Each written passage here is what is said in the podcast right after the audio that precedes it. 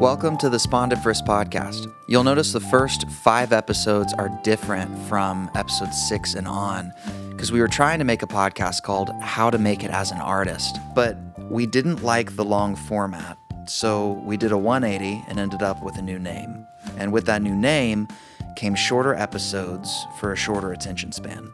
After recording episode 5 of what we were calling How to Make It as an Artist, we realized that we wanted to increase the quote unquote value per minute of the podcast, rather than just having an open conversation that could last an hour. So, this is still about how to make it as an artist, but we'll be focusing more on what we call implementable things every episode. These are basically specific strategies for you to try. So basically, if we can get you to walk away from the podcast feeling confident about taking the next step in your creative process, then hopefully we've done our job.